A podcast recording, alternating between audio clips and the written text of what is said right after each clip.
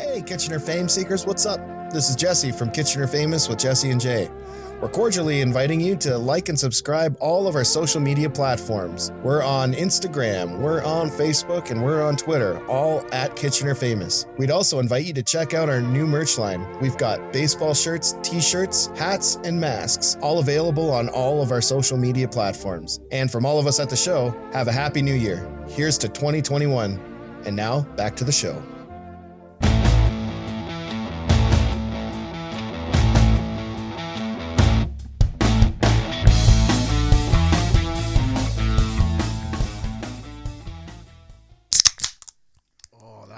Best timed one yet. Like we didn't even count it down No, or nothing. We were no. just on it, guys. You didn't do the three. right? We should. the, the Wayne's World thing were five, four.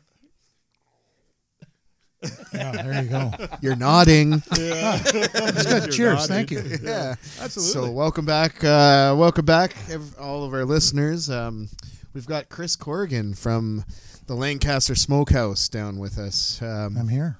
he's here, and he's here with Papa John McKinley, and yeah, we're uh, we're having a chat with uh, with Chris Corrigan now. So, Chris, why don't you uh, tell us a little bit? You opened, you guys opened in 2011. Why don't you guys tell us a bit about why you decided to? First, it was Hogtails, right? And then Yeah. you came to Yeah. the smokehouse. So why don't you give us a little rundown of how you came to open? Wow. The whole the whole very short story is, uh, you know, Hogtail started up and was so wildly successful uh, with lineups out the doors and that. Uh, we knew we needed uh, a bigger venue and a bigger space and uh, um, actually the Lank was was my old drinking haunt back when I was like 16. My dad used to take me there to watch like hockey games and shit, and then I'd drive home. Yeah, You know, yeah. uh, the Awesome. 25 cent drafts and stuff, and the men's room and the ladies and escorts, you know. Yeah. my, Um, uh, my dad actually place. said he knew you and your brother. He went to school with you and your brother, I think. Potentially. Mike yeah. Weber. Yeah, I, Yeah. I, I mean, I remember the name certainly, yeah. Jesse. So my dad, my dad was talking to me this morning. He's like, I think I went to high school with him. Yeah, could be. How old's your dad? Uh, f- uh, he's 22 years, 55. So Oh, so he's uh, he. I must have been out of out of high school by the time he started. eh, Because you have I'm a little younger brother? older than that. you have a younger brother. Yeah, I have four younger brothers. As a matter of fact. Yeah. Um, anyways, So- I think he was talking about one of your brothers. yeah, yeah. No, I just uh, you know I was I, I had engaged um, uh, a local commercial real estate guy, and we were sitting around the table one day, and my wife was there, and we were flipping through the listings, and the guy was saying, you know, what about this? What about this? And out of the blue, my wife said, like, what about the Lank? And I said, I don't have the faintest idea. I haven't been inside the place in 22 years. I, I don't, I don't Yeah. know what it's like, what who owns it, anything. So uh, believe it or not, we left that meeting. We got in the car, drove down there, and like went by, and it was a summer day. I remember the front door was open, and you could see like right, Right back in, to yeah. the bar, and we Yeah. drove like real quiet by, and Yeah. you know. Anyways, make a long story short, um, uh, my my uh, uh, guys got a hold of uh, the then owner Mike Kelly, and it just the timing was perfect because Mike was 65, looking to retire, didn't know how to get out of the place, uh, was really you know not using it anywhere near its fullest. Basically, it was a private ba- basement for drinking beer for a few guys, uh, regulars, and uh, he, He'd have owned it for how many? years? 20, 20 years ago. Oh no, actually, Wow. I sh- I robbed him two months shy of his twentieth year owning it. Oh wow. So 19 yeah, years and 10 months. yeah, it was it was uh, it was too bad. But anyways, he uh, he just when he heard what I wanted to do at the place, he just said, "Yep, let's." And we actually hand shook on a deal. No Wow. formal written offer to purchase and stuff. I mean, we had to write that up after the fact, but it Yeah. was basically, let's cook up a price, shake hands on the deal, and sayonara. There you So- go. So where does the idea for the Southern uh, barbecue uh, come in? Well, that's again a long story, but No, that's why we're no, here, I man. mean, we I, want, I, we want to uh, hear it. Yeah, give Should it. I? I, um, I'd always been into sort of home cooking. It's just what I did. Like, you know, we'd have parties at our place on the way. Well, in fact, it goes even back further than that. I was telling John before you guys came down that this reminds me of going into a guy's named Mitch Rhodes' basement in high school. and Mitch Rhodes was he had some pretty eclectic parents. They were they were cool dudes. Uh, like they used to grow dope in their front window. Like wait, now we're talking We're When talking was 40, 40 some odd years ago, right? So The days you were and like their one son was kind of a wayward kid, and the cops would bring him home, and they'd be standing there, and the cops would be standing, and the we're all fucking stoned, and the cops would be standing there in the front hallway, dragging his brother in, and the dope plants, are, and everybody be standing in front of the dope oh. plants, going like this. right? Is that is that the basement with Tippy in? it? Yeah, well, I get to that. Oh, so we go down the basement, similar to this setup, low lighting, you know, the whole thing. And uh, one one year, his dog died. His dog's name was Tippy. So believe it or not, they wrapped the fucker up in cello in saran wrap and put it in the freezer because they wanted to eventually have it stuffed. So, so we used to go down there all the time, and everybody's hammered. You'd go, oh, let's take a look and check out Tippy, make sure she's still alive. Oh, oh my god! Did it ever get stuffed? no, I don't know. Still in the I don't freezer. know. Did Yeah, it it's still in the freezer. that's that, They were going to use it as the that, doorstop. that's a, that's an aside, but I had to tell that story because of, of the, the basement look here. So, but uh, poor anyways, Tippy. yeah, poor Tippy. Oh, That's the name of the episode. Poor Tippy. Poor poor Tippy. Tippy. So- oh, my heart breaks for that. So, anyways, I mean, I, I just I got into my grandmother was um, was a great home, you know, sort of uh, German heritage. Uh, Yeah.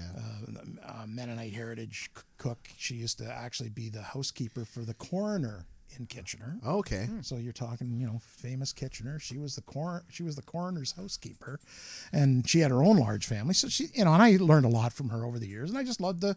That was the thing I did on the weekends was have parties and cook and drink wine and That's awesome. you know other shit. And that sort of led to an interest in barbecue.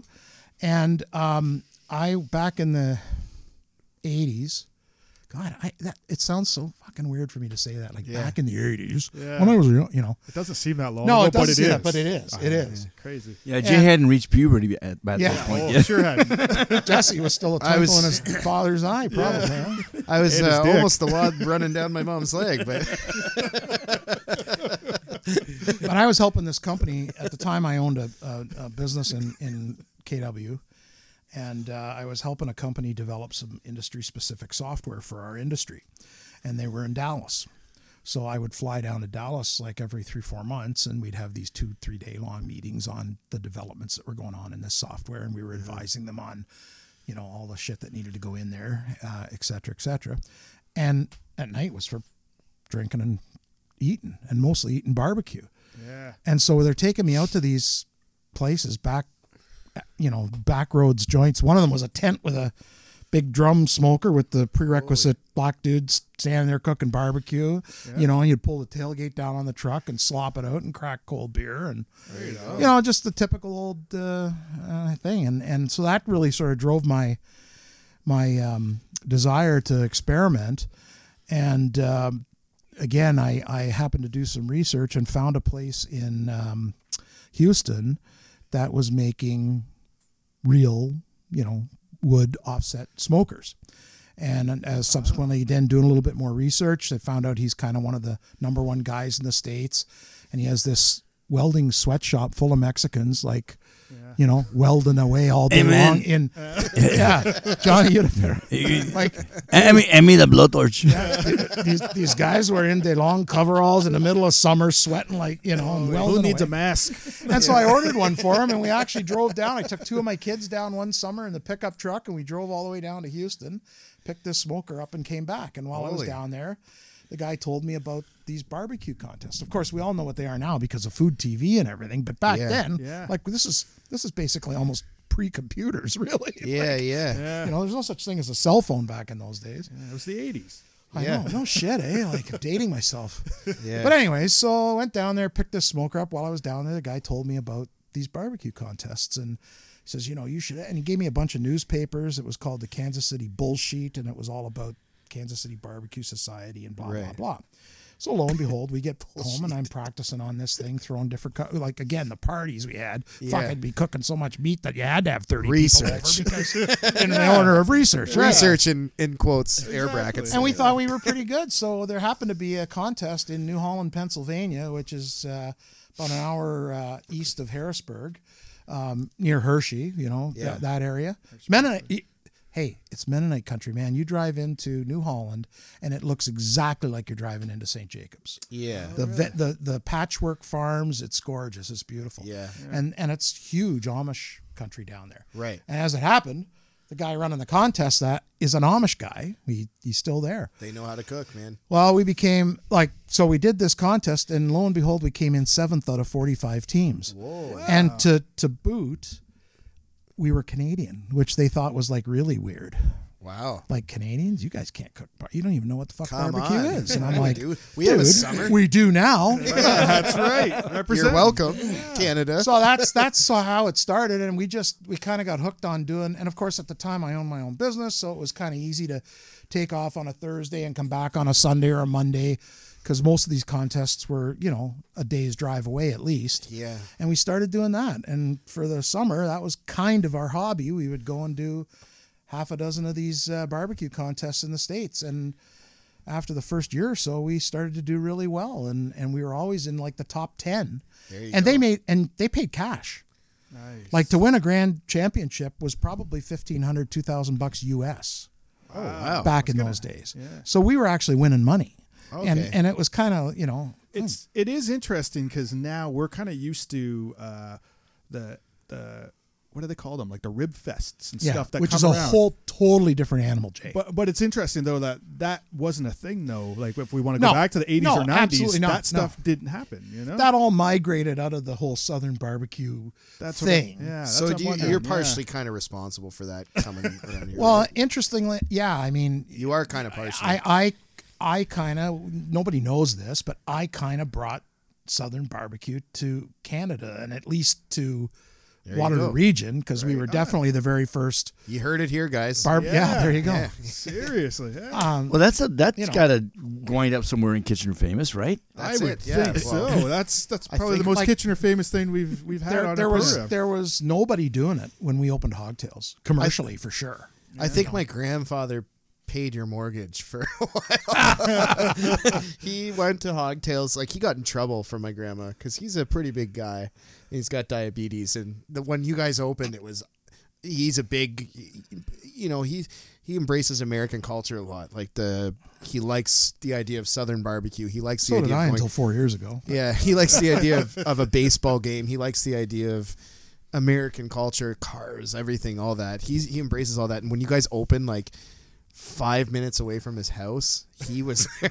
as soon as he caught wind of that, he was there like two times a week at least. You know my grandfather, Mike Batty. Yeah. Oh, Yeah. oh, big time. Yeah. Yeah. well, he uh, he was a good friend of my mother's, Oh, okay. there and in go. fact, he lived up the street from us on Thorndale when we lived on on Thorndale in Waterloo. Yeah, I used to see him walking all the time. Prince of Thorndale, they call Yeah, him. yeah. Oh yeah, Mike was a great. He was a great supporter of ours. Very good He, supporter. he still is. He you know, has nothing Yeah. but good things to say. well, actually, I've seen him in the Lank a number of times Yeah. too. So yeah, That, he, he would um he'd probably go there for his he's a recovered he's an AA. yeah. That was, recovered- so was my mother. Yeah, so- that's how they met. That's right. So he would he would probably go in there for like a lunch meeting with Yeah. some of his buddies and he Yeah. would go to your place. Like he Yeah, loves exactly. you.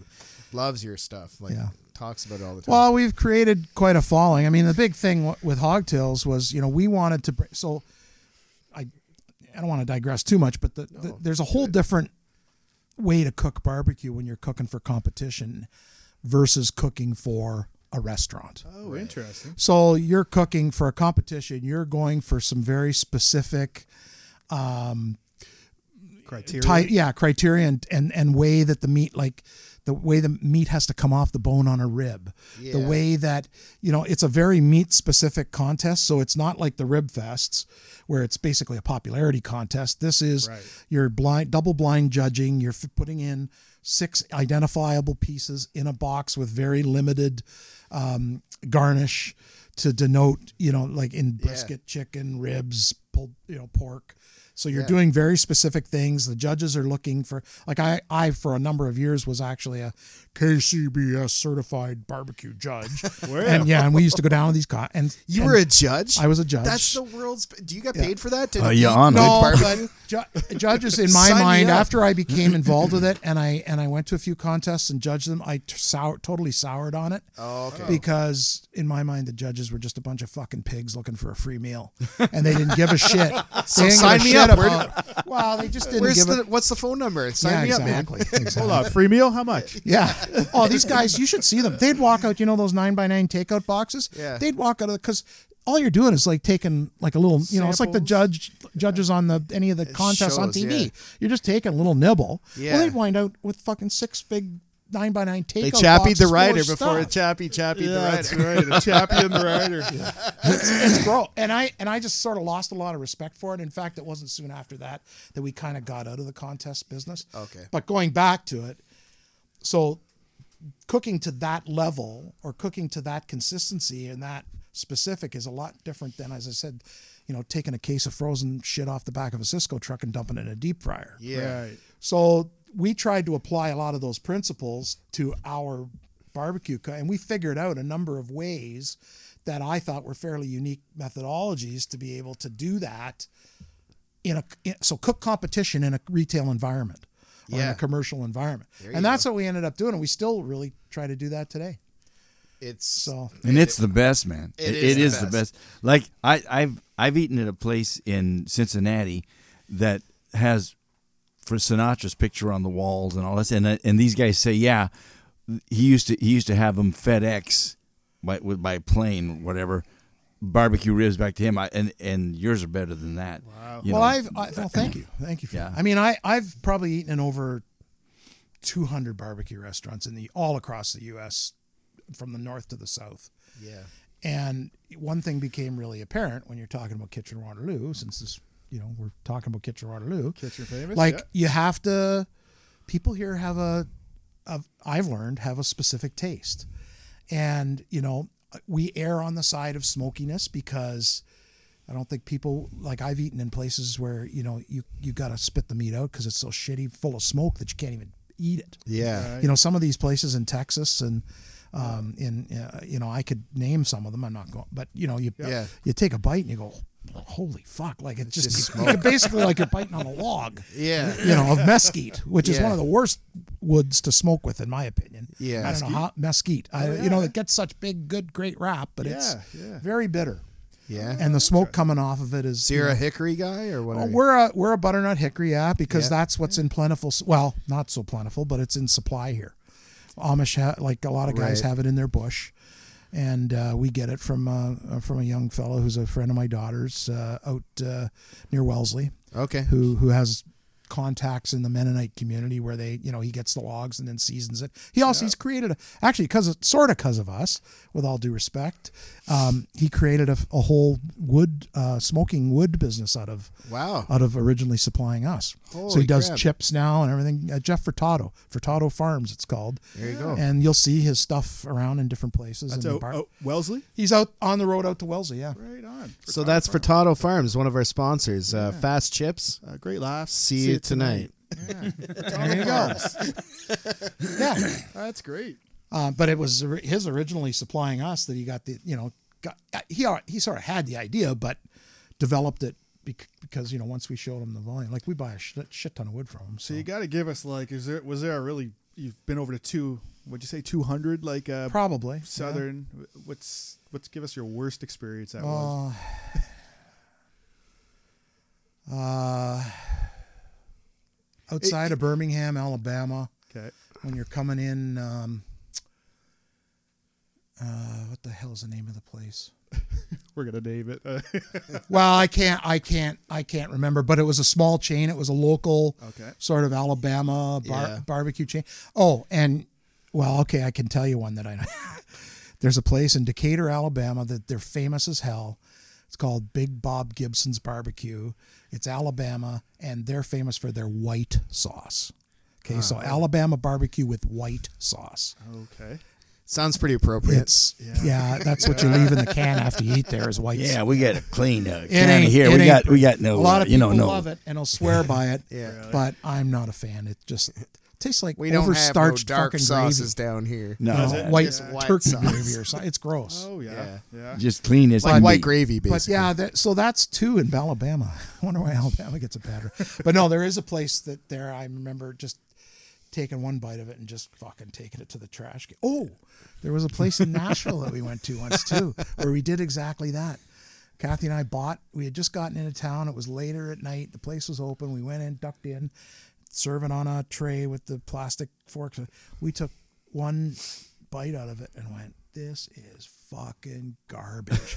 and we literally walked out with it and took. And right there was a dumpster right outside. Fucking hurled it into the oh, dumpster. Jeez. So there, and you know, I don't fault the places because I mean, again, they're sort of, you know, f- with that experience. I mean, it was later at night, and and and cooking barbecue overnight, having it ready in the morning, it's not an easy feat to keep it good all day. Right. Our that's another little claim to fame that can go on Kitchener Famous is that I developed a methodology to hold it. and go. I, Really? I so we actually um, are able to hold our product with a method that I developed all day long. And I'm telling you, if you cut the brisket at eight o'clock at night, it tastes like you cut it right off of the smoker.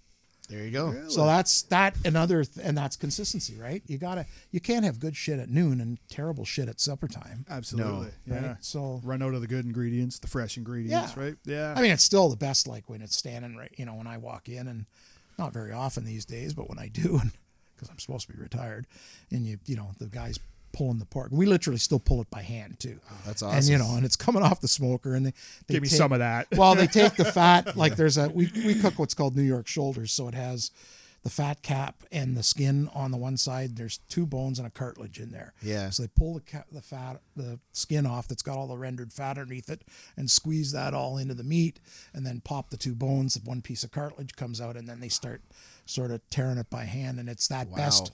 You know, it's that part with a little bit of the rub and the gr- like the bark still on it. Yeah. And you grab that and it's Game over. yeah. Oh, man, jeez. that's making me salivate just hearing you describe it. Sorry, like, it's Sunday, it's boys. coming We're from- closed. I Yeah. couldn't Yeah. bring any treats. yeah, man. Like, yeah, But you've, yeah, you've so got was- you've got it locked right in, man. well, it was that competition thing, and then you know we did that for about 15 years, uh, part time, and then when I sold my company in 2007, that was my real job.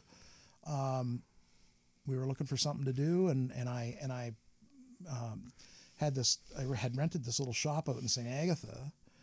Uh, basically, I used it for storage for all our shit, but it turned into a little kind of barbecue retail store. cool. And I was selling Weber kettle grills and char. I was importing charcoal in from the U.S. I eventually even had a frozen or a cooler full of frozen steaks and shit that I was buying from my buddy down in Norwich Packers, who supplies the charcoal. And Yeah. so like we were doing, you know, and we were getting brisket. Nobody in Amazing. Kitchener Waterloo knew how to cut a brisket when we started. yeah, I learned my butchering skills from Helmut Kohler, yeah, who used to work at Schneider's for 30 years and started Oh So Good Meats that used to be over um, in behind where Pillars is. Right. So Helmut was an old German butcher, and he had oh so good meats. When he retired, he moved out to his farm. He's passed away, Yeah. but uh, you know, I would go out spend hours with him. He'd be showing me how to, you know. So you do it right, like you when they uh, that, that's the culinary experience for any of the listeners when you when you go into um, the Lancaster Smokehouse, you can count on Chris Corrigan or a member of his family or the staff doing it the way that was it's supposed to be done. You learn from the veterans, basically, is what Yeah, I'm saying. yeah. I mean, I again, that's how. You know, with all due respect to the other places that have come and gone, Yeah. and are still there. I mean, you can't hone the same kind of skill. Listen, I'm talking to musicians. Yep. We're, we're Yeah, musicians. yeah, Yep. You don't all of a sudden pick up guitar like Robert Johnson, sell your soul, and know how to, yeah. you know, play everything. It That's takes years and years yeah. of hard work and dedication and practice. And, you know, that's what we did for the 15 years that we were on the barbecue circuit. I mean, we developed our own recipes for sauces and rubs and cuts. And, Yeah. you know, I, I had to show when I came, the, the brisket stores, nobody, I couldn't go, you couldn't go buy a beef brisket in Kitchener. Nobody knew how to, nobody knew what they were. And I went to Helmut and I said, Helmut, I want a beef brisket. Oh yeah, yeah, I got cut you brisket, no problem. and he comes back and he's got this fucking hunk of meat that didn't look anything like a. So that's not a brisket. Yeah, that's the brisket. That's the brisket. I said, no, it's not the brisket. It doesn't have the point and the and the flat and there's no big fat separation. Well, fuck, that's a fucking brisket. What the fuck do you want me to do? And I'm like, that's not a You're brisket. arguing with an old man. I'm there. arguing with a butcher who's been Yeah. doing it for like a hundred years. Meat But is anyways, I literally mean that- yeah, his so blood type. This yeah. guy. but um, yeah, and, and I mean, you, you know, it's it's that and I really welcome the opportunity to be able to tell this story a little bit here because Yeah, it's perfect. not many people know about it, and not many people know about what we went through to get to where we are today. Yeah. And not many places have lasted around uh, here as long as we have. So it's got to be saying something. You guys are. And you know, Yeah. we're still hey with ten people in the dining room as of right now. We're still packing them in ten people at a time. Yeah. Right on. That's Yeah. great though. That that's good. it says something about you guys, man. right. Yeah. Um, what happened with uh, then Hogtails? You sold that off. I sold it to Daryl uh, House, who used to. Uh, you, I'm not sure if anybody here knows him, but Daryl was the chef at. Remember Peter Martin's downtown? Yeah. Yeah. Well, Daryl was the chef at Peter Martin's for ten years. Uh, he's the same dude who has Grand Surf Lounge and uh, the Grand Trunk Saloon. Yeah. Oh, okay. okay. So that's Daryl. Okay. So Daryl, um, actually, Daryl came to me one time and for advice, and he was looking to strike out on his own. Uh, he was still at Peter Martin's, and he was just very unhappy there and wanted to go on his own. Yep. And this was at, still at the Lank, and we were still running the Lank and Hogtails. yeah. And I was finding it increasingly difficult to run the two Two. locations.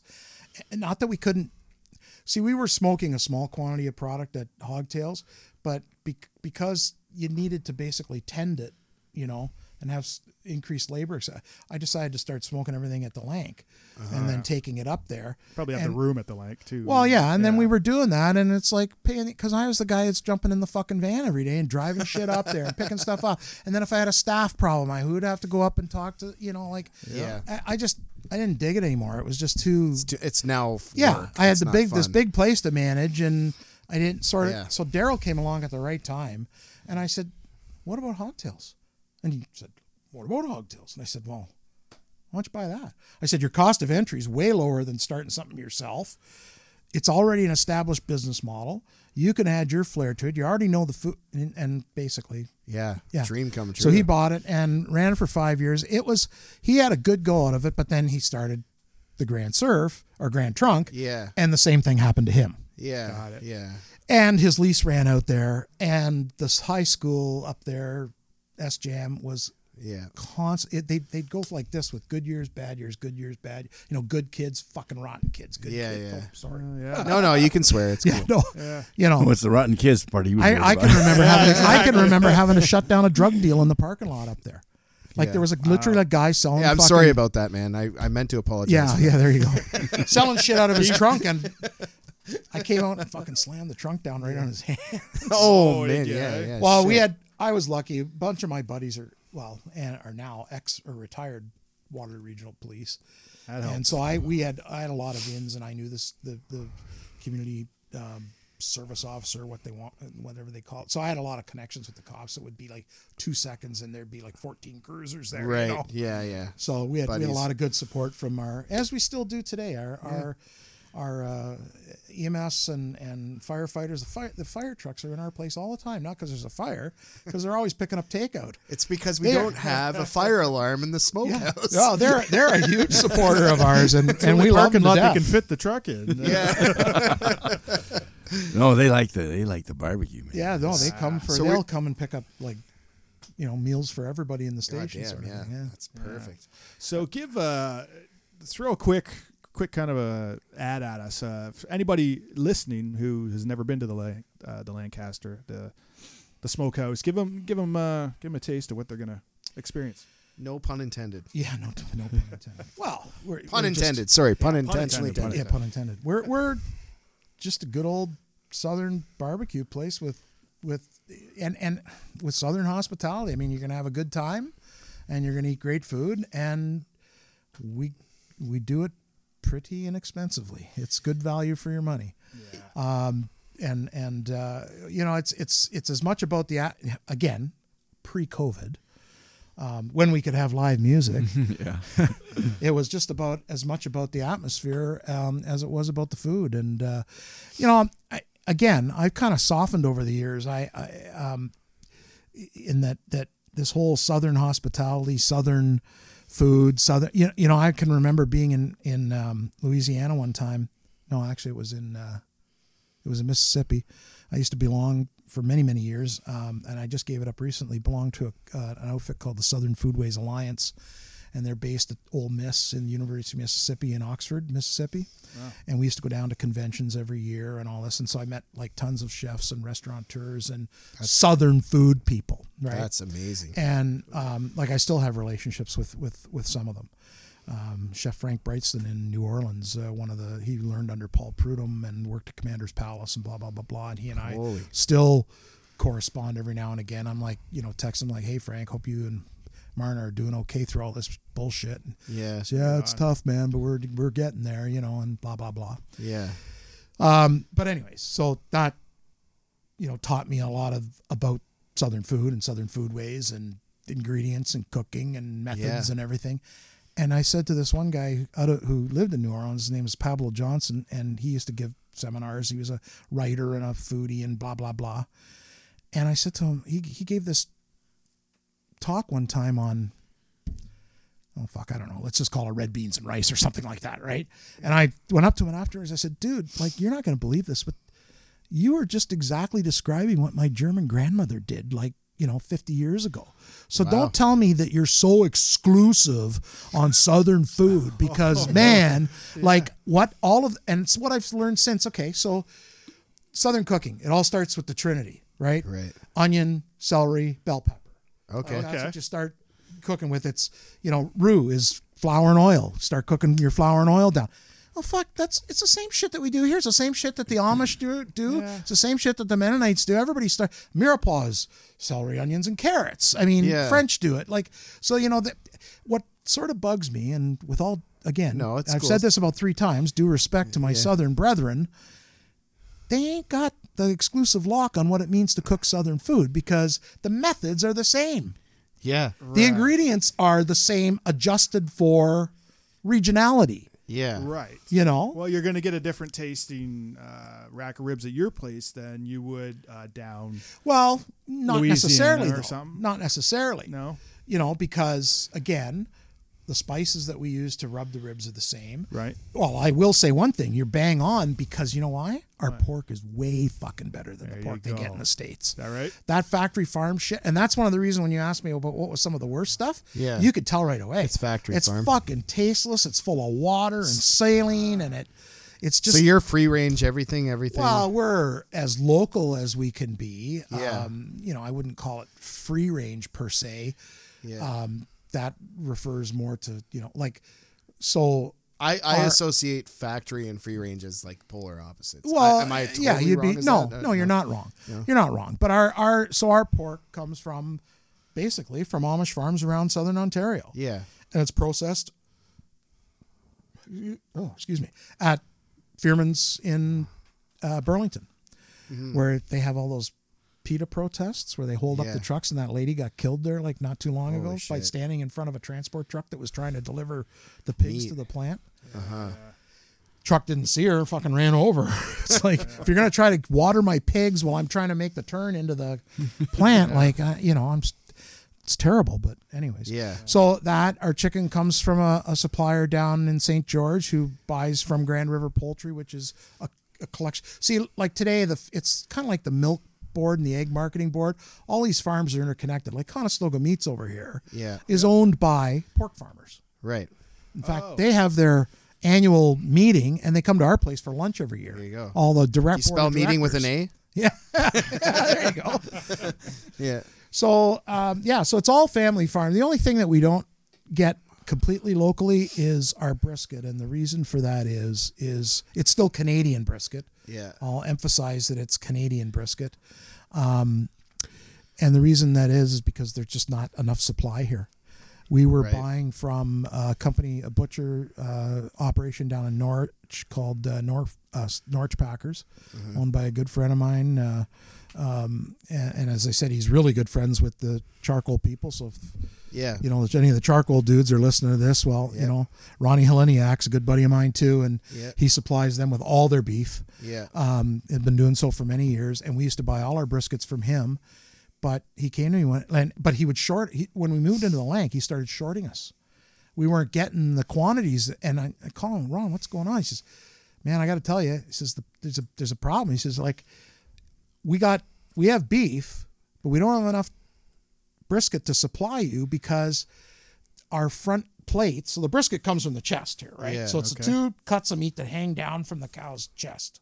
Okay. And what he was doing was selling the whole big primal Oh, off to all these dudes in Toronto. He's just like, I can make more money on it because I don't have to. Every time you put a knife into that side of beef, you're, it's cost you more money, right? yeah. Oh, the more cuts you more cuts you make. Oh, okay. So if you take a big ass side of beef and you sell that, even though the price is lower, you can make more gross profit dollars on it than you can in selling a T-bone oh, steak. Oh, Yeah. because there's not as much labor that went into cutting it cutting it down. Gotcha. And that's why T-bone steak sells for, you know, 19.99 a pound versus Oh, interesting. 5.99 a pound if you, Yeah. you know. So, anyways, You learned all this from Helmut? well, and a number of other people. Yeah. And owning a restaurant, I'd imagine. So how do you guys have a long like does your relationship go way back or what's the deal John, here? well, when we opened Hogtails, we were looking for, we wanted, as a tiny a space as it is, if you've Yeah. been in there, or were in there, um, we wanted to have a grand opening. We were doing a big pig roast out front, and we wanted to have some live music because, again, the other one of the other loves of my life is blues, Yep. and you know we'll get into the music thing in a bit, but Yeah. and I and I didn't know John, but um, somebody said to me, Darius McKinley, John's son, has a s- has a music um, studio and Right there. teaching school just down the road from Hogtails. And he said, I somebody said I think his dad like is a local musician or something. You should check with him. So called Don't check with Darius. Darius. I said, Darius is you know, do you know anybody? Yeah, like sign us up. So then we met uh, and John played for us at our grand opening, and we've been strong friends ever since. Yeah, man. nice. And then when, and I, so segue into the music thing, like I played guitar and was involved in music and garage bands and everything all through high school. And then, of course, you know, started to discover other things in life, and the guitar got put in a case and yeah. What was her name? For, yeah, Yeah, yeah, yeah. sat in the basement for 25 years. yeah, it happens, right? Well, that's right. It happens. Life gets in the way. And it wasn't until I met John again and I said, you know what? I'd really like to get back into playing, but I I need help. Like I'm so far behind. And Yeah. so I started taking lessons from John and Oh, uh, nice. we he got me back up to snuff and uh, Would he would he let you up at his open jams at your restaurant? Yeah. You know what I like? I like like I'm just waiting someday where somebody to come up and say, you know, you guys are a little bit loud. Uh, well, what, you want to talk to the wait till- manager? You know, how about the owner? He's right here. Can't wait. Seriously, right? Yeah, get that on film. I want to see that. you guys are too loud. Can you turn it down? No, can you? Uh... well, the, you know, it's it's it's really funny how many times the the barbecue thing and the blues and or well, obviously the two go hand in hand in the Yeah. southern U.S. for sure. Yeah. But it's but it's really un- interesting how many times they cross paths. You know, even up here, because again, for years I was involved with the Blues Society or with the you know the Blues Fest. Well, And- so like it used to be called what? Blues, brews, and barbecues, right? no, that was something completely different again, Jay. Yeah, That wasn't the yeah. Blues Fest? No, no. I thought it was. Well, it was it was. Could we say it was the predecessor? Well, maybe Yeah. maybe back then I don't remember Yeah. that. So I'm, I'm so I sorry. thought re- you kind of had something to do with that. no I'd No? wondered. Yeah. Okay. no no it had nothing to do with that. But what happened was uh, when Blues Fest was still like again num- long time ago, um, they they came to us and uh, we sort of started. I started doing the backstage green room food for all Yeah. the artists. That's where you want to be too. Yeah. Well, That's exactly where you want to be. you know, again, the stories, right? Like I've Yeah. met John Mayall, Gregg Allman, Dr. John. There you uh, And I've You I've- cook I- for all them. like I've sat, I've cooked for them. I cooked. I had to cook a special meal because Doctor, because of Doctor John, good old Max, uh, dietary. His daughter, his granddaughter was his tour Manager. manager Okay. the year he played here, and she came and said, you know, Grandpa's got a lot of food allergies. Can you do this, this, this, and this? And I ended up. I, I don't know where we can't even remember where I got it from, but I went out and got some fish for him and did like a fish dish on a fucking barbecue gas barbecue. Wow. and and packed it up, and I actually had to take it over to the Valhalla Inn to his room, hotel room. Holy shit. And got to go into his hotel room and Meet him? open it up, and yeah, well, I sat there for half an hour talking to him. Oh, And then you he's talked like- to Dr. Got John. a Oh. session with the doctor. eh? and it was at the time when he was heavy into the wetlands uh, thing with Tab Benoit and all those guys Yeah. down in Louisiana. So we chatted about, and as soon as he knew that I, that we've frequented New Orleans like crazy, he's oh man, and then he, then he says, "You got to come and see me when you're in New Orleans sometime." And I said, "Oh fuck, dude!" Like, and of course I never did, never had the opportunity. But what I used to do is because I never had anything with me except paper plates, so I used to get all all these guys to sign paper That's plates. cool as shit. is really cool. And so I have all these. I've got about twenty paper Come plates on. of all these artists that have signed them. Especially because you're a barbecue guy. Yeah. man. yeah, that's, the way you do it, that man. is so cool. You get their, um, their fingers stained, their fingerprint with the barbecue yeah, sauce. right. Gregg, Gregg Allman, I, I sat. He he had to have the whole tent cleared out, except for him and his handler, and I had to serve him his dinner. Just me was in there, but he was kind of sick at the time. Yeah, he was right? sick. He Yeah. wasn't doing well at Yeah. the time. And when I, you know, put it down, he says, "Sit down, sit down." I was like, "Fuck, come on, no, really." Gregg Yeah. Allman, like seriously, I'm like, you know, shaking, Shaking. like fuck. And, he, and he's, he says, "This is really good." Like, you know, he says, "This is something I get back home, kind of thing." And, and he's talking, he's asking me what, you know, like we're just having this regular dude conversation oh, for, Yeah. you know, ten minutes. So, so Chris, how is it? Because like you're you're you're making these dishes for a lot of these Southern guys. You're saying Gregg Allman, uh, Dr. John. Like that's kind of cool that like you're making their I was, meal to I was them up totally here. fucking Serving- freaked out. Like, I mean, I'm stars, shaking man. the whole fucking time I'm making Yeah. something, going like, "Holy shit, I'm really doing this." You know, and pinch of salt. No, John- no, not that much. Not that pinch. Jo- Johnny Winter, um, he was another blind, obviously, at the time that he played here. The last time he played here, So he could really taste how Um, bad it he was. and he was in a as an RV, like a little RV, and I had to again, I had to make put it together, make it for him, take it into the RV, and I, you know, I just had to tell him what he was eating, and he says, "Man, this is cool, man, this is cool, like really good job, you know, sort of thing." And I was like, "Oh, fucking." You're serving the stars, man. That's fucking all. All of our hero, everyone in our, in this. John room right Mayall was another There one. you go. I remember John Mayall coming through and eating and, and I said to John, "Can you sign my Can you sign my paper plate?" And I, yeah. and I said, and he's he says, "Yeah, yeah, yeah," and he was kind of gruff, and I said, "Although I got to tell you, I've been sweating it out back here through the entire blues festival." And finally, you're the only guy that started to play blues. Yeah. right on. Yeah. Yeah. He was like, "Oh, okay," you know. That got on his good side. because everybody else that like you know when they started i love the blues fest but when they started getting big sugar like i mean with all due respect a lot of people like it Yeah. but i'm a kind of a blues guy We're kind of You're like you're, blues you're guys. a blues though. enthusiast, meaning you want the original kind of sound. Like Johnny Winter is a good example of who should be on the Blues Fest, right? Yeah, Sure. yeah But and, we're and, kinda- and i get it they've got all kinds of challenges would you be pissed off if like John Mayer came one year or something? Would that piss you off? well that wouldn't piss me off No, I but, just like- wouldn't go no, no. yeah. Okay, that's all I want to know. So that's where you kind He of draw wants the his line. ribs well done. Yeah, yeah. Well, You know I. I, I, I lost that gig. Um, I think probably just through disinterest. Yeah. um, with what was sort of maybe happening just in the thing in general. Um, you know, we we I I had that when I opened the Lank, I had this vision that I wanted to be like the preeminent fucking blues club in Ontario. And I wanted to do like live music every night. I wanted to try to get big names. I like I had connections with some guys to be able to reach into the U.S. and bring guys up. And, Yeah, yeah. Like James, An- you know James Anthony. Out Yeah. of, well, James Jimmy's a good buddy of mine. He's and you know he was bringing these guys in like no name guys from Detroit and Buffalo and stuff, but they were like fucking like sweet Claudette out of Detroit. You know, Right. she played at our place probably three times, and she's just this old. Like she had just, you know, grovelly, you know, um, uh, double entendre, risque, you know. Yeah. And and she's like seventy, and Yeah. she, but she'd be going up to the twenty year olds and like, you know. but um, I I really wanted to do that, and and um, I I must say, with all again in, in context, it it just never materialized because I don't.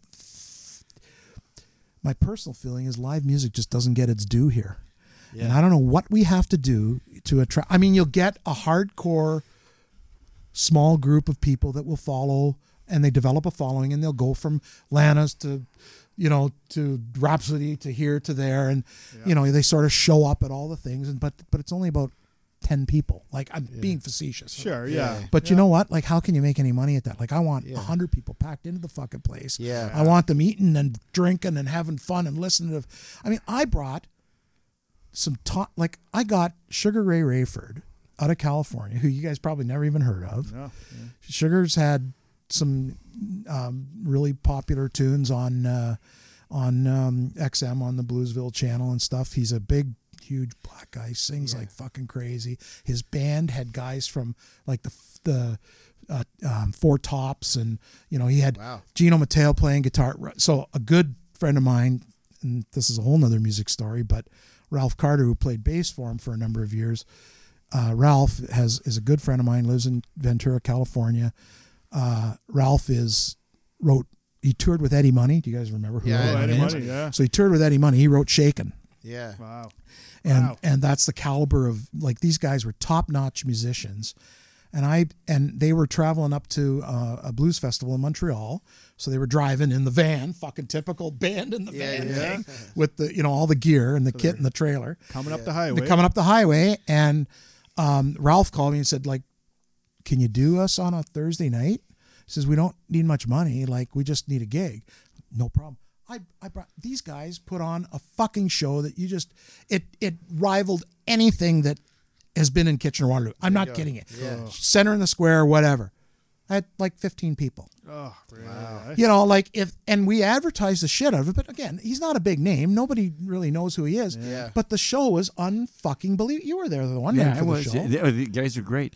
See, you just they just they just weren't Kitchener famous. Right. They weren't well, this Kitchener famous.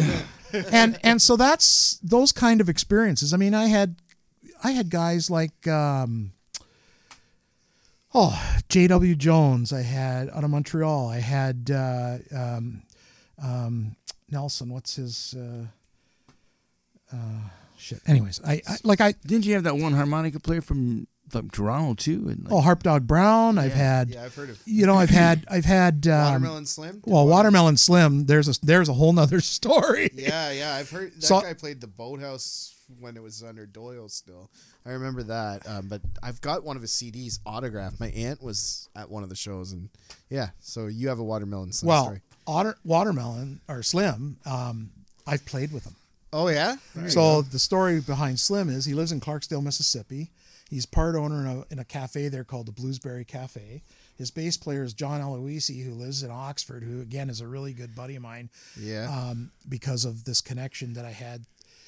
So to, to put it into perspective, number of years ago, um, we in our traveling in the South, we would always wind up in Clarksdale for, you know, home like it's where Robert Johnson sold the Soul Highway Yeah. 61 and 49. You know, La- blah, blah, Last blah. train to Clarksdale. Yeah, and uh, um, so Clarksdale's a real depressed piece of shit town, but it's got this thing with the blues. And outside of town is this old uh, cotton plantation, and it's called. The, uh, these guys have taken it and built it up to a basically world famous and renowned blues and um, hotel that's made up of all. It's called the Shack Up Inn, and all these. All, where you stay is in like old slave shacks wow. that are all converted. Like they got bathrooms and air conditioning and little Yeah. kitchens and beat up old fridges and sh- you know the only the only TV you can get there is you turn the TV on and it's XM Bluesville playing on the That's TV Right on. Yeah, I've, and you I've sit on heard the front porch. And so Ralph Carter and another friend of mine out of, out of Houston, or sorry, out of um, uh, Dallas. His name is get this for a classic blues guy's name. Hash Brown,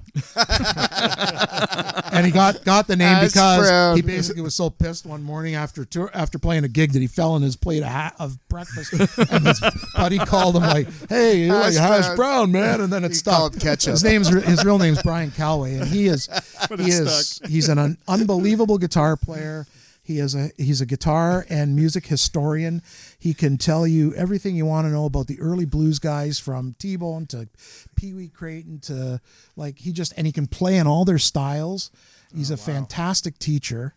And so anyways, Ralph and Hash somehow I don't know how they connected up with the Shack Up, but because of and they started offering they they started offering blues guitar workshops. Oh, cool. So you could go down to the Shack Up Inn in this Mississippi Delta Swampland. swamp. Well, it's not. It's cotton fields mainly, man. Yeah. Yeah. And Del- and it's in. Well, I the first one was in May of about ten years ago, and you get you go there and like it's May in fucking Mississippi. It's like 130 degrees out. yeah. And you're sitting there on the front porch like playing blues guitar. So That's what it was, man. grinning, eh? Yeah. so I went, I went, uh, I missed the first one, went to the, and met, you know, and these guys were running a workshop. So it's everything from what's the 12 bar blues to culminating on Saturday to a recording session where you can record a cover or you can write your own tunes and, and it's, and it's just like it's 10 hours a day with the guitar in your hands. Right. and and singing and playing and workshops and individuals and one-on-ones and group play and and every night we have a jam session from you know 7 till 10 at night and and he brings in a rhythm section Oh, cool. Very cool. so this usually the the drummer's a, a black kid from Clarksdale Lee Williams who's a great great drummer he brings in celebrity guys like I've met um well here's a good story so after the Clarksdale thing they started doing a winter one in Ventura where in California where Ralph uh, lives at this old historic inn on Highway 101 going up the coast in Ventura it's really cool and um, Ralph's connected into the LA music scene, so he knows all like a ton of people. Yeah. And uh, one of the guys he brought up was this drummer. You, I've told you this story, Gary Mallaber. So Gary Mallaber played with Steve Miller Oh. on the Fly Like an Eagle album. Oh, that's so that's the pedigree yeah. of these guys we're playing with, right? That's so it's a. Saturday night wrap up jam, and I've gotten to do a version of uh, Mojo working because of the you know that sort of thing. So we do, you know, and everybody gets a kick out of it, and I get the get the crowd going. I got my Mojo working, got you know, and everybody's doing the thing and blah blah blah. So Gary's sitting behind me at the kit, and I said, "Turn around, nice. We're gonna do Mojo working." He says, uh, and and he kind of looks at me, and I said, "Well, you know the song, don't you?" And he says, "I played it with Muddy." Oh, wow. He says, Jeez. he says, what beat do you want? And I said, you played it with money. You fucking do the beat. yeah. In fact, you can count it in, motherfucker. talk, talk about fucking intimidating, right? Like Yeah, I'd I'm. I'm not a tremendous musician, like, but that was intimidating. and ever since when we've been there for a couple, we've been there two or three years Yeah. to Ventura, and every time I've played with him, it's like, and he's loud, man. He's like a fucking like bam, bam, like everything. The way But- it's supposed to sound. But talk about a drummer, with all due respect, again, Yeah. Yeah. he he fucking can play the drums. Oh man. yeah. I'd hope so with that kind of resume, man. But uh, yeah, so um, it- it's just been incredible, like the journey. Uh, these these blues guitar workshops that I've been to, uh, you develop friendships. Like I again, I have good friends in uh, in California, in Mississippi, in uh, that we that we've met, and we're always. You know, Yeah. now this COVID thing has just fucked everything up. Like, there's no, Yeah, you know, there's no workshop. I'm still supposed to go down there in May of next year, but who Well, I think, I, yeah, I'm I'm um, op- optimistic about springtime. I think springtime we're gonna see a big turnaround. You Let's know, hope so. Not to get political, but once there's a vaccine, yeah, I agree with will you. bet, get I agree better. with you. You know what I mean? Like we need that Like big we're time. we're itching to play, right, guys? Yeah, Like, like, let's get let's get that fucking going again. Yeah, Come on, I, I mean. I can't imagine what it must be like. I, you know, I, yeah, I'm a garage noodler at best, sort of thing. And uh, but Yeah, but uh, you, for you you're guys that- obviously as passionate about blues music as you are about the about the restaurant business, about the southern cooking. I mean, like you, you're very knowledgeable. yeah. you, know these guys. You know your shit, man. Yeah. You're, Well, you're, it's not- then- it's are we, not- are we it's looking? just- are we not looking at the real thing here? Yeah, guys? yeah. He's Honestly, really yeah. the real deal. it's a lot man. of it's a lot of just I've been shit lucky to meet these people. Yeah. Like really, honest to God. I mean, when you're, you know, you're there and you're in the, um, it's just But you can see the gratitude coming off you, like to actually meet these people, and I think that's that's what's nice to see, man. That's Yeah. where that shows your your heart He means it. sleeve, Yeah, man. that's like Yeah, yeah, that's the mean it. blues. It's coming from Yeah, a right, real man. spot. You I- mean it. I remember one year we were traveling to Mississippi in May, in mid May. So we were going down. We usually go down. We stay in Memphis for a night, just to because Memphis is one of my favorite cities. Yeah, it is. Uh, so aside from. New Orleans, I mean, I really like Memphis. Yeah. Um, And uh, it was the night. It was okay. So I I can't remember what night of the week it was. Doesn't matter. But anyways, we're on the drive down there, and they just announced that BB King had died Oh no. and it was like fuck going to Beale Street, the night of fucking BB King's death. Oh my god. It was like in a BB King's religious. restaurant. Well, yeah, Did you, you couldn't there? get in. You were, No, you was were in the right say- place at the wrong in, time. but it was basically. just like a religious experience. Seeing like the anguish on people's faces was incredible, and you could hear it in the music that was being played. Wow. Like people playing tribute, like the whole street was alive with people playing tributes, Oh, you know, and it was it was it was fucking amazing, really. you were in the right place at the wrong But time. yeah, but it was on, we were on the road and in Memphis the night basically that he died. So for um, a- anyone listening um, right now, uh, what kind of specials could we? Uh, ex- do you have any specials or anything happening days of the week or something like that? Well, again, um, you know, our the the survival uh, mode um, back in March when things turned for a shit um, was to, uh, you know, it took us a little while to uh, scramble and figure out how we'd get through this, which actually meant that we had to re-engineer our whole menu. Um, wheel, yeah. Well, because you know, while we knew that, you know, everybody has their favorites on our menu, and our menu was pretty big, from you know jambalaya and gumbo to, you know, fry it to hot Nashville hot chicken to all of these different things, and um, and and aside from just the regular barbecue, you know, and we had to do a lot of soul searching at first to say like, you know, we know we have to give the people what they want, but we can't execute this big menu because half our staff is missing. you almost have you to know, stick to the hits. And, kinda, yeah, right? exactly. Yeah. That's exactly right. So we that's what we did, and we came up with a menu that would work. Plus, it had to work well with curbside. Right. Right. So some stuff like, you know, um, I don't know, onion rings, which was a big deal because yeah, They're well, we stopped making them because, like it, you know, it's a it's a laborious process. Right. You know, fucking beer and flour and mixing. You got to have the guy and and to to cook take that much space up in the fryers when you need to do sure. the shit that you need to, you know. So people again, thank you for the opportunity to tell the story because people don't understand what went on in the background get and they just look at it and then you get all kinds of Facebook bullshit about people saying, "Well, you think don't you don't have this and you don't have that? I'm never going back to see you again." you know, it's like, oh, but they, I- you know, there's been com- yeah, there's been comments like thrown out where people are going, "Wow." They don't. They only have half the menu. Their menu's so small. I'm never going to visit them again. It's like, really? Do you have any fucking clue what it's like to run a business? or or where you came from too. Like what like they they're gonna hear this and feel bad about. Uh, hopefully they feel like shit. Actually, after Yeah, that. yeah. I hope they're like for listening. saying that. I hope they're listening because like I mean, you've th- gone again, through it it's all. an like- opportunity event. Maybe you'll get, maybe I'll get hit on it. Maybe Yeah. people will get pissed off at me saying it. But well, you know, any like, publicity is good publicity. you really got to understand the, the the situation. I was just on a call on Thursday with uh, Nick Benninger and Jody Palubiski from Charcoal and uh, Court DeSallier from the um, um, oh I'm sorry the uh, Borealis and a whole bunch of restaurants. Carly from KW Public and Yeah. you know Jay Taylor was on it and like there was probably 30 restaurants and the region of Waterloo, Dr. Hsiu-Li Wang yeah. um, Minto Schneider from the tourism thing, uh, Waterloo Regional Tourism. Sorry, Minto.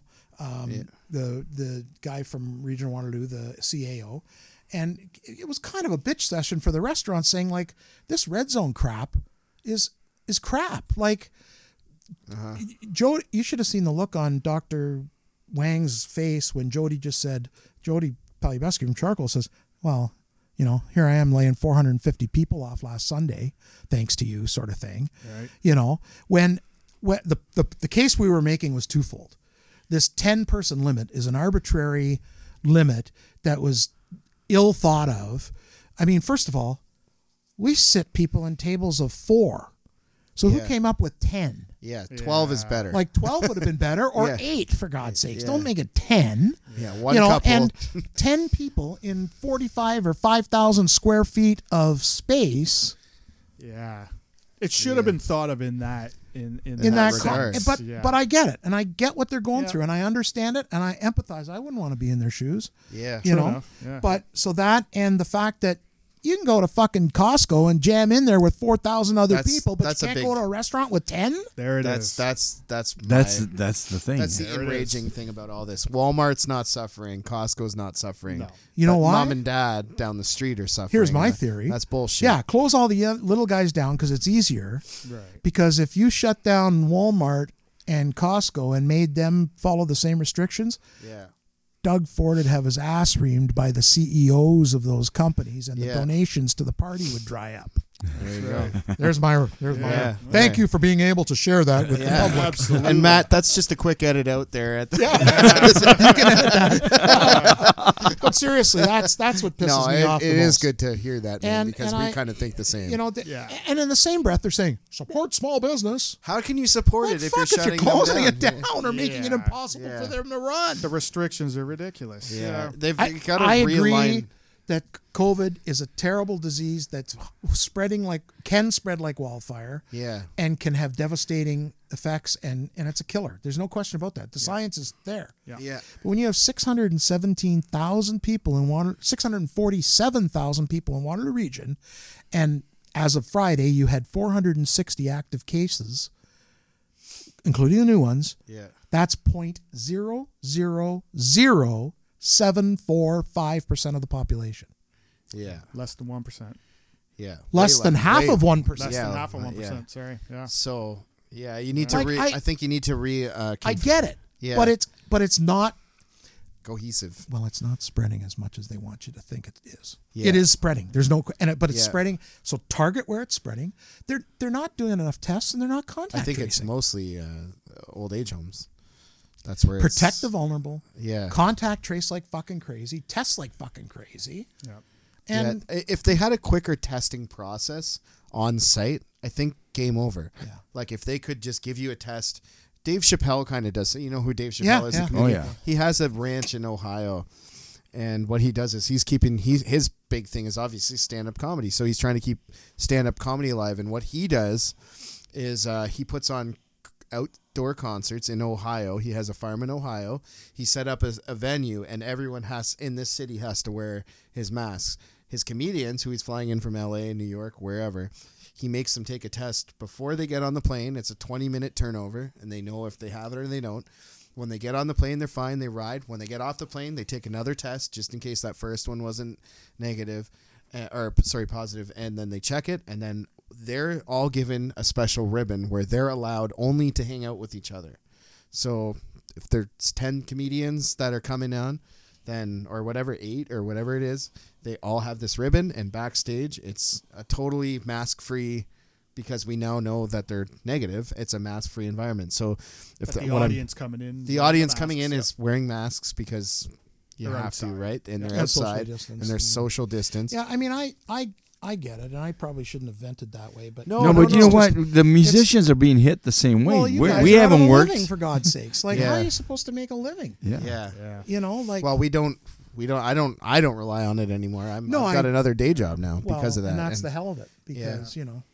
But I, it, it I, is- I'm not saying I'm never. Going I didn't back. want to necessarily No, no, steer no. the conversation that way. No, no, but that's being where, in the restaurant that's, business, that's where hard not to. that's where we're at right now. Well, and right? this is why we want to get you on and uh, You have, have a- you promote your thing, and hopefully, Yeah, somebody well, who's never been there there is great. before listens to this and goes, "Man, I want to check it out." You know, uh, where is uh, the Lancaster Smokehouse? Uh, Five located? Lancaster Street West in downtown Bridgeport. There it is, downtown Bridgeport. Downtown. the bridge on a Friday night, That's right. jam packed around the door. I've seen it, man. There you You've go. got lineup. Well, you had lineups before COVID. Uh, well, we got lineups now in the parking lot for cars. For Yeah. there you go. Do ya? Fucking Yeah. right, man. Well, it's like I said, we had to significantly shift, you know, back to the, the menu discussion, and you're asking about specials. So we had to shift the menu to better suit the curbside business. Yep. To which, again, our food perfectly suits curbside. Uh, because you know work, yeah. it travels well, it Yeah. reheats really well. Yep. You know, I'm maybe not maybe not fries or something, but you know Yep. what? They stick them in the oven for ten minutes, they'll be fine. There Yeah. And uh, you know, so because our food is is uh, very well suited to that, we've we've seen a huge um, uptick in our you know and change in our business model. there you go. especially You're with the ten people, right? Yeah. we're Yeah. you know we're we're doing like Saturday night, we did volumes similar to any Saturday night, but we had ten people in the place. So that like, and we were. Speaks volumes about. Well, we went online. business. We we create. I created an online order portal. so where's that? So, Where can we find that? Uh, www.lanksmokehouse.com. There you go. Order Look- online And, social uh, media, you're up on that too. We're up on that That's at the Lank. Okay, there you go. So um, uh, all the platforms uh, covered. Facebook, uh, Instagram. Yeah, start following us. Uh, so you will see specials. Yep. We're calling them throwbacks. So we're bringing back menu items that we had to drop Yep. because of COVID brilliant. and starting Oh, to that's run them awesome. for a week. So like last week, I think we ran onion rings. You know, There Uh, you this go. week we're running gumbo or running rib ends or we're running you Yeah. know nachos or And they're Texas, all you hits, know. man. That's awesome. Yeah, And hopefully it shuts those trolls up. Yeah. Yeah. every- yeah. Man, you know what I like about his onion rings? Is if, if, if, if they get if they get old and they get hard, you can put them for, for your wheels on your lawnmower, man. They're that big. They're that- I mean, I mean it, man. They're that big. They're, they're as big as your head. they are. They're huge. Oh, that's a well. That's probably a really good spot to uh, to wrap our uh, our weekend warrior, Chris Corrigan. Uh, Thank ca- you. Can I ask a favor? Do you guys like it's been? You guys both said you guys play music. Is it possible we can get you guys to do a tune? We sure can. All right. So So do we're, one together? Is that Yeah. awesome? Yeah, All man. we're gonna If you take a quick break. Join in even. yeah. Let's well. Let's take a quick break right here, and then we'll come back and we'll do it tune. Sounds like a plan. So I'm Jesse. I'm Jay. This is Kitchener Famous, and we'll be right back.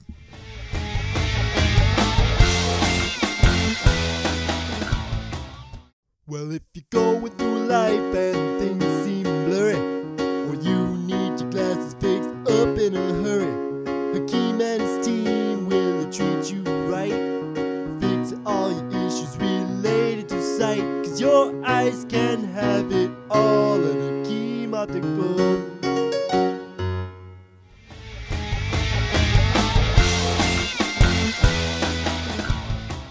All right, Oh. welcome back, everybody. Uh, we've got uh, Chris Corrigan from the Lancaster Smokehouse and uh, his website. If you guys want are interested in uh, really the authentic Canadian um, Southern. s- Southern barbecue experience, you're going to go on to www.thelanksmokehouse.com uh, and then John McKinley. Yeah, we'd like to thank our third wheel as well for sticking it out with us. Come on. Yeah, Come you can catch John McKinley, uh, everything he's doing, www.johnmckinleyband.com.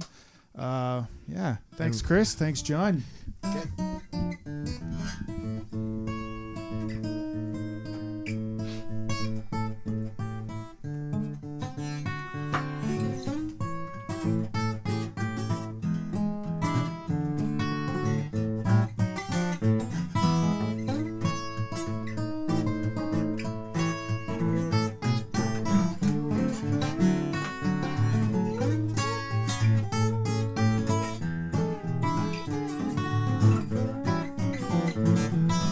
Except for my baby, man, and she don't come. I Except for my baby, man, that girl don't come. All the doctors in hospital sure can't help her none. If she gets unruly, says she don't want me. She gets unruly, says she don't want me. I take my 3220, I'll blow y'all half in two. Wasted last night. Oh, baby, wasted last night. Come home this morning, clothes don't fit you right. Alright, let's go slide, man.